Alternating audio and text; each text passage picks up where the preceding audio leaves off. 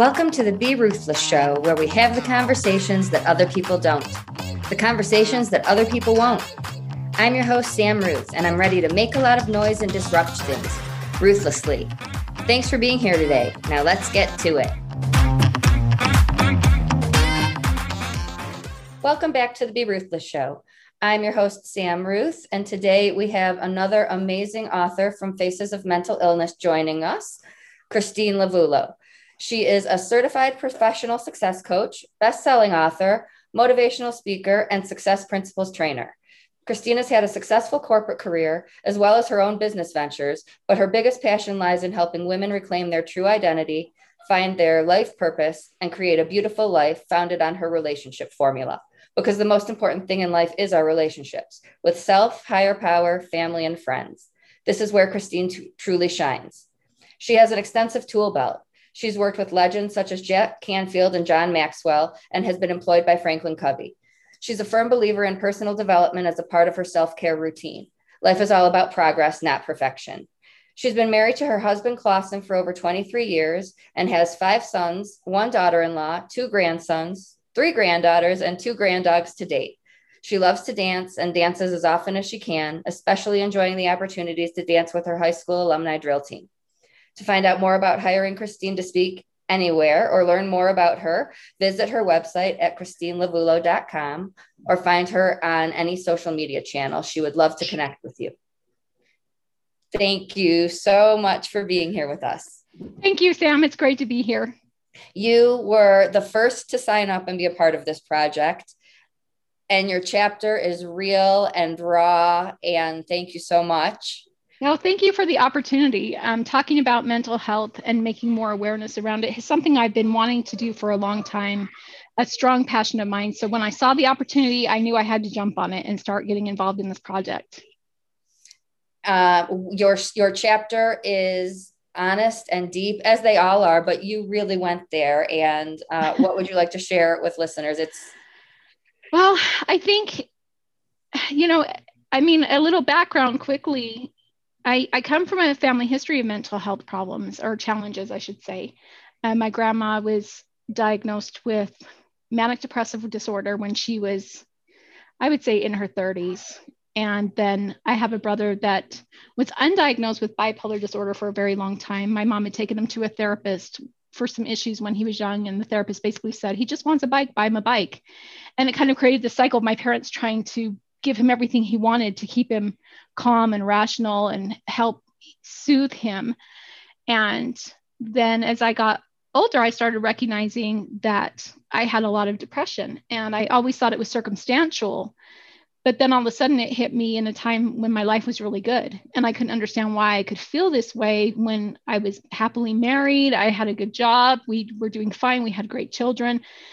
And that's kind of when it hit me that maybe my depression wasn't just a result of what I was going through, but actually a clinical issue. And um, went and got diagnosed and took Prozac for a while.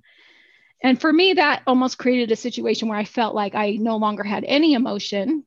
And so I kind of went on a journey of trying to find ways that I could better care for myself and deal with my depression in a way that didn't involve me feeling like I'm not me, which some people, medication works amazingly well for them. Other people, it does make them feel different or out of body or not themselves. And I think everybody's journey is different, and everybody's got to find what works for them. And I think that's the most frustrating part.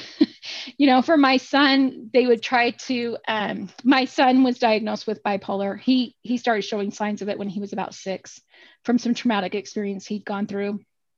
And finally in high school, we took him to get diagnosed, and they tried a whole bunch of different, you know, cocktails to try to get him to feel better. But it's like, he just never felt right. Either he was exhausted, or he was hyped up, or he didn't feel like he was even in his body. And so, you know, that was kind of another thing that fueled my desire to go find some other tools and ways that we could cope with that and find ways to manage, because we know mental illness is never cured. I wish there was a cure for it. Everybody does. But it's just one of those things that you learn how to manage, and you determine skills and tools and ways that work for you, that help you to ride through the hard times. And sometimes things aren't as hard, and sometimes they're incredibly hard. But as long as we have those things we can keep going back to, and we have a strong support system, we can kind of rise up and, and get through anything. Have you always been open about it and with, with others? Um, I think when I was younger, it was kind of more like, oh, I feel sad. I'm kind of down about this. And so once I got diagnosed with, with clinical depression, yeah, I have been, um, mainly because I felt like it was always something that I didn't understand why there was so much um, stigma around it and why people had these weird ideas. I mean, I, and of course, maybe growing up in a family that had a lot of mental illness, it was normal to me, you know?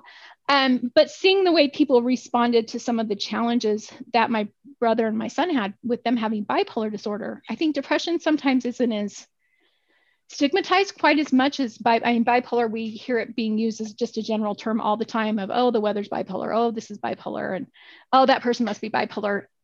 And, and it kind of started getting to me a little bit that people were throwing this around so flippantly, but yet if somebody actually had bipolar disorder, they were completely shut out. People didn't want to deal with them sometimes, you know, um, or try to understand what that person was going through. And so I feel like it's just been this path that I've been on that I want to help people to understand, because if you haven't experienced it, it can be hard to understand, you know, and absolutely. Yeah. And physical ailments, you know, somebody has cancer, they're sick. You can see them most of the time and see that they're sick. You know, there's a lot of physical illness that is very obvious. And so people are a lot more understanding. And there's also physical illness that's not as obvious, like it, autoimmune diseases. And those people deal with a lot of the same stigmas as mental health issues as well, because it's not so obvious.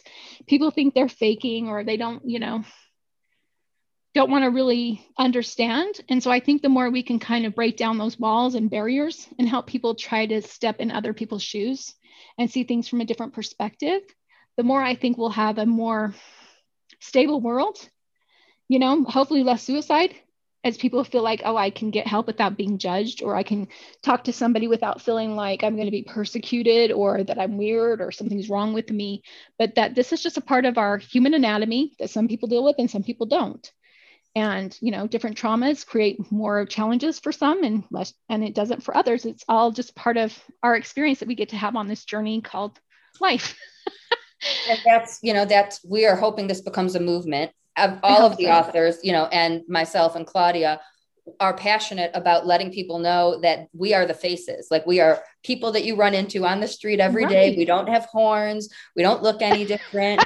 We've had our tough times, but we're, you know, we, we have learned how to use our tools and work through them. Like we want people to know that they're not alone. And if you are listening and struggling, please try to tune out all the other outside noise, because you know you best. And we are here mm-hmm. to help you through it and let you know that the world is where the thinking backwards is, not with you. Right. Right. I love that. I love how you explain that, because it is, it's, it's something that I don't even understand how it became so stigmatized. I guess the early years where they really didn't understand what was going on with people. Well, and I think it makes people uncomfortable, which is yeah. why also why we're talking about it. We want you to ask us questions and have discussions so you can learn, but that is, is kind of shut down in a lot of places. It's not talked about in corporates or in schools. And that's what mm-hmm. needs to happen, because this is everywhere. Yes. If it yes. doesn't affect you, it will be affecting someone, you know. For sure. And I love how you pointed that out.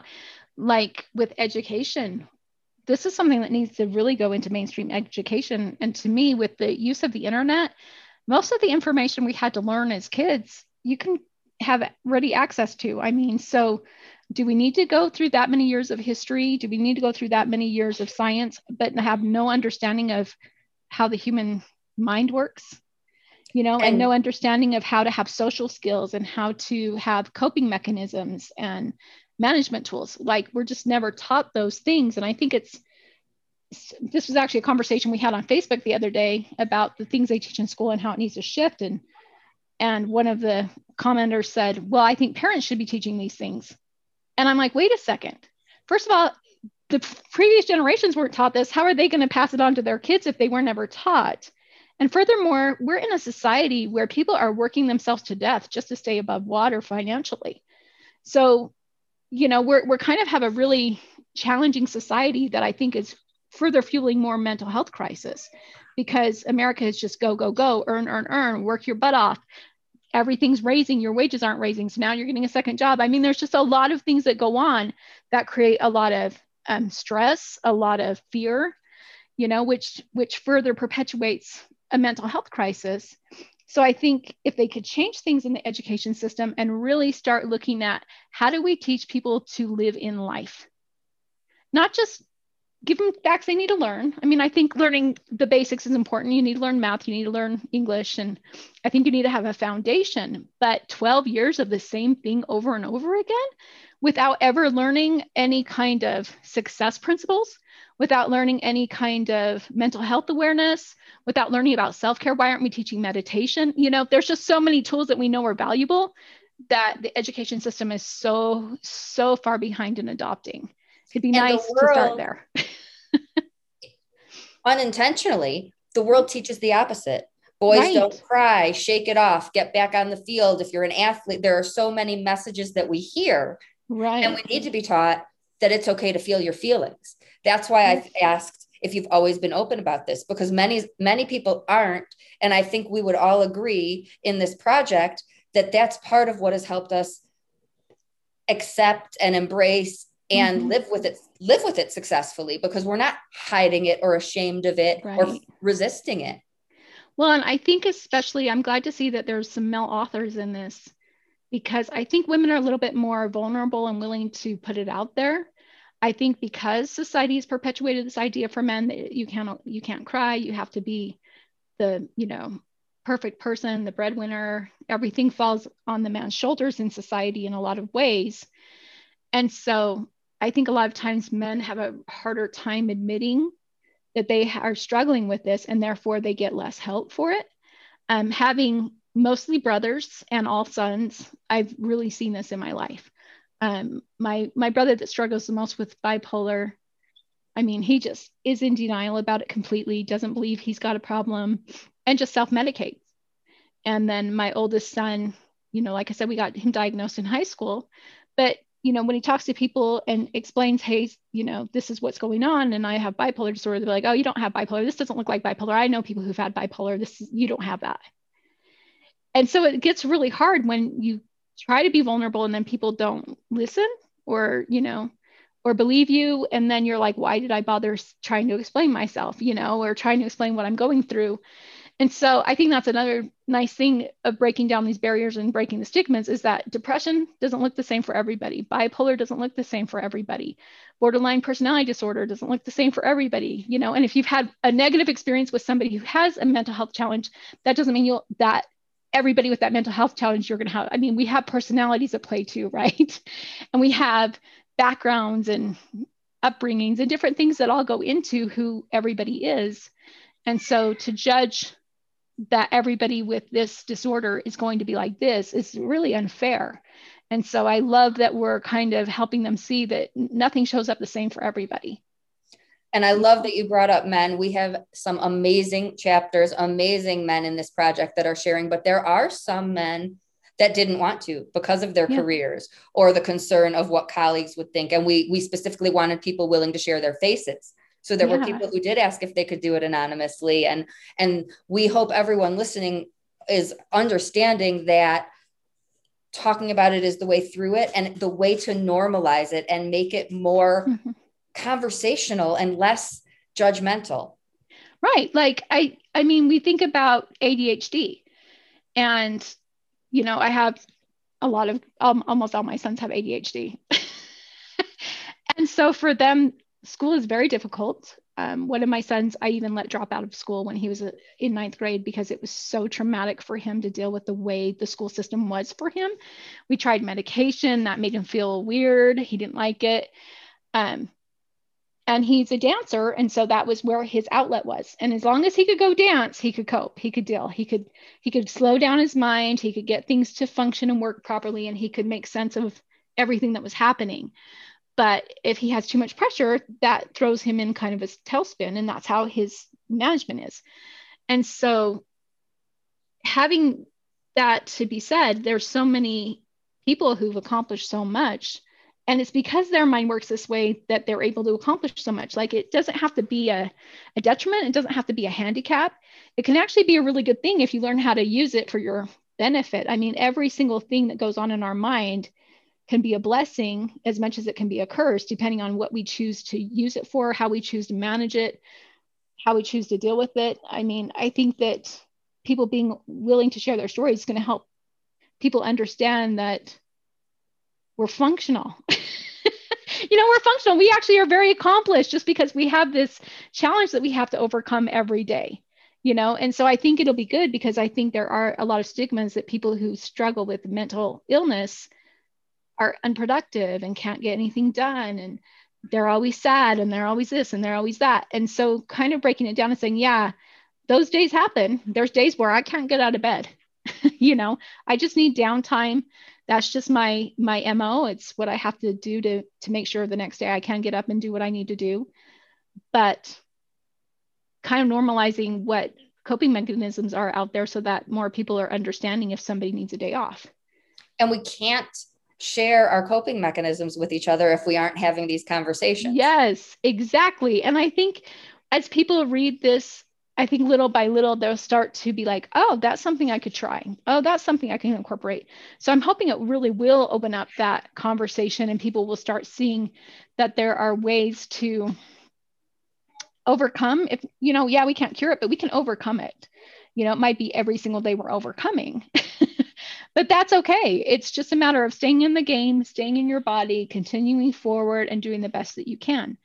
And that's, that's all we can, any of us can do. You know, it's just do the best that we can. And, and um, I, I have seen too many people lost to suicide. And that's the biggest thing I hope we can do with this movement, besides normalizing it and helping people just feel more secure and saying, hey, this is my challenge. This is how I deal with it, and kind of getting the help that they need. I really hope we can open up that conversation so that people who feel like they've lost hope can find hope again. Absolutely. And so that, so how can people contact you if they love your story and you give them hope? How can, I'll read the website again at the end, and it will be in the show notes, but where are you? And um, well, and I'm, I'm local in Salt Lake City, Utah, but of course with technology nowadays, if somebody's outside of Salt Lake, they can definitely reach out to me. I have my website, christine lavulo dot com. But also, I mean, I'm, I'm happy for people to give me a call, send me a text, eight oh one, eight nine eight, two seven four four. Um, you know, we can, we can have a conversation and see, you know, if, if I have tools and resources that I can share with you, I'm happy to do so. I think that, um, one of the things that I have done that I've found is very beneficial is changing the way I eat. And when I, when I incorporate it, it works really well. Um, I, at one point I had completely cut out refined sugar, white flour. I tried to eat a low glycemic diet as much as possible. And I noticed that, and then I supplemented. I noticed fish oil is a really good supplement for mental health. Um, I used some really high quality supplements with vitamins, minerals, fish oil. And I have to say that that year that I was really disciplined, it became really easy. It was hard at first, but it became really easy. And that year that I was disciplined, honestly, I didn't have a single day that I was depressed. I didn't have a single day where I really struggled to where I felt that way. You know what I mean? It's not that I didn't have bad days and I didn't kind of feel like, oh, this sucks and this is crappy, but, but I didn't have the way I feel when I feel depressed. I didn't feel the doom and gloom and, and hopelessness that sometimes I feel. So I will say that among other things, that's one of the things that's been really beneficial for me, is to manage my diet. And when I don't manage it, which it can be challenging, I definitely notice the difference. And when I eat a lot of sugar, I notice I tend to have a really bad day the next day and feel, you know, a little bit less hopeful. It's so, so true. And, and we live in an over-medicated world. So yeah, people, we really do. You know, people who are nervous about medication, there are so many alternatives to medication that you can try. You know, medication is great for some people. It's yeah. not a life sentence, but appetite and diet and nutrition is one of the, it, simplest, not easy, but right. simplest changes that you can make and have immediate results. That's a great point. Right. Exactly. And I feel like there's, I feel like our bodies and our minds were created in such an amazing way, and they're meant to work and function for our benefit. However, the world in, you know, the things we put in our diet and our environment and trauma we go through and all these different things, I think are kind of what create these challenges, whether they're physical or mental. And so I feel like if we can go back to kind of more the way we were created to eat a little bit more whole foods, you know, what's natural as much as possible, make sure we're getting the nutrition we need. And then also I feel like um, I, I do some energy work. I get energy work done. And for me, that pushes out a lot of the, maybe the emotions I've been hanging on to that are a little bit stuck in my my energy field. I know that's really woo woo, but it's worked for me. And sometimes I feel like that's the number one thing that saved my life is, is having that work done and, and being able to process those emotions that maybe I didn't even realize were holding me back so much in my life and that I was still holding on to. The acupuncture, Reiki, there's so mm-hmm. many natural so many. options that cranial sacral therapy. That's, that's been a lifesaver for me. Um, yeah, there's a lot of, a lot of holistic means. And sometimes it's all, you know, all medication is what works. Sometimes all holistic is what works. Sometimes it's a combination of everything. And so I hope as people go through these stories and see what other people have done, they can kind of create their own formula. You have um, two big, like, Two, you have another project right before this one, which is really exciting. Same publisher, same community. Yeah, it's been awesome. So I, I decided to team up with Kate Butler again and do Women Who Shine in her Inspired Women Impact series. And I know you've done some of the books as well. Um, I did Women Who Empower with her, and that was awesome experience. And I think I decided to do Women Who Shine because I think that we all have a light that is meant to be shined. We all have unique talents and skills and abilities and a unique purpose. And a lot of us are so afraid to let that shine. It's like we almost have this belief that we either aren't good enough or that we don't want to make other people feel less than around us.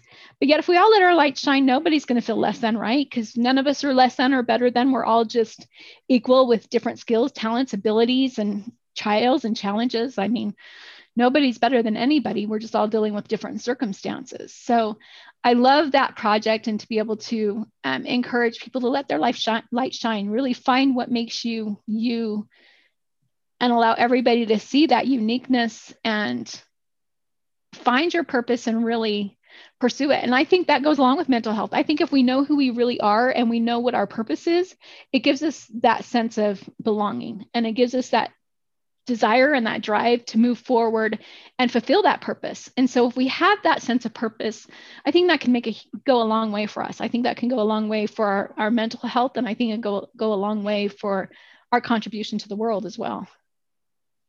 So what's the launch? It's funny that you mentioned Women Who Shine, because I was in Women Who Illuminate. So shine your light. Right. I know. I love it. Very similar. The messages probably, I can't, it's August. Right. August twenty-fifth, it'll be released on Amazon. We're really excited about it. So hopefully um, anybody who hears this before then will mark that date on your calendar and jump on Amazon and purchase Women Who Shine on August twenty-fifth by Kate Butler Books. Um, Kate's books are just amazing, what she's done and how she's brought people together to do these works and to collaborate. It's been such an incredible experience. And I, even though I kind of knew you through the Canfield community, I think that's what really pulled us together was you talking about this book. And that actually is how I ended up doing Women Who Empower and Women Who Shine was, but it started with Faces of Mental Illness. So kind of funny how it's all come full circle. Yeah. Kate's community is incredible. If you have a story, if any of this speaks mm-hmm. to you, if it's about mental health or anything, you can connect with either of us, and we'll put Kate's info in the show notes also. Thank you yeah. so, so much. Any last words? Um, I would just say, stay in your body, hang in there. Um, ev- nothing is the end. I always think of, there's this song, sorry, I'm rambling a little. There's a song I like to listen to when I'm having a hard day. And it's called um, The Sun is Shining. Oh, The Sun is Rising. I'm sorry. It's The Sun is Rising. And it is by Brandy. Let me look and see if I can find it. Sorry. But all of a sudden this just came to me, and I feel like if it's coming to me, I need to share it.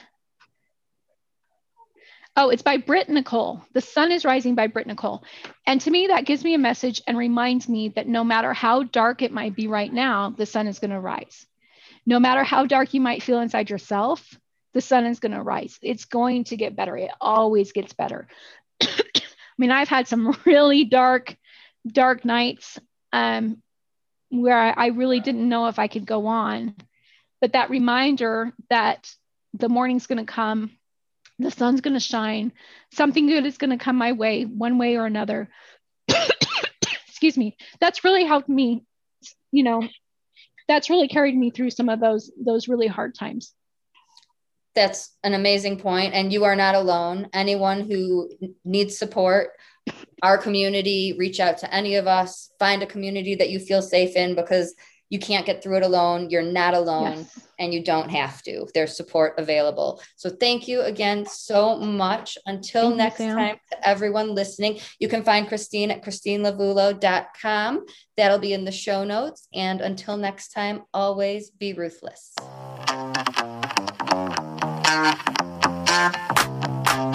Thanks so much for listening today. Your support means everything to me, truly.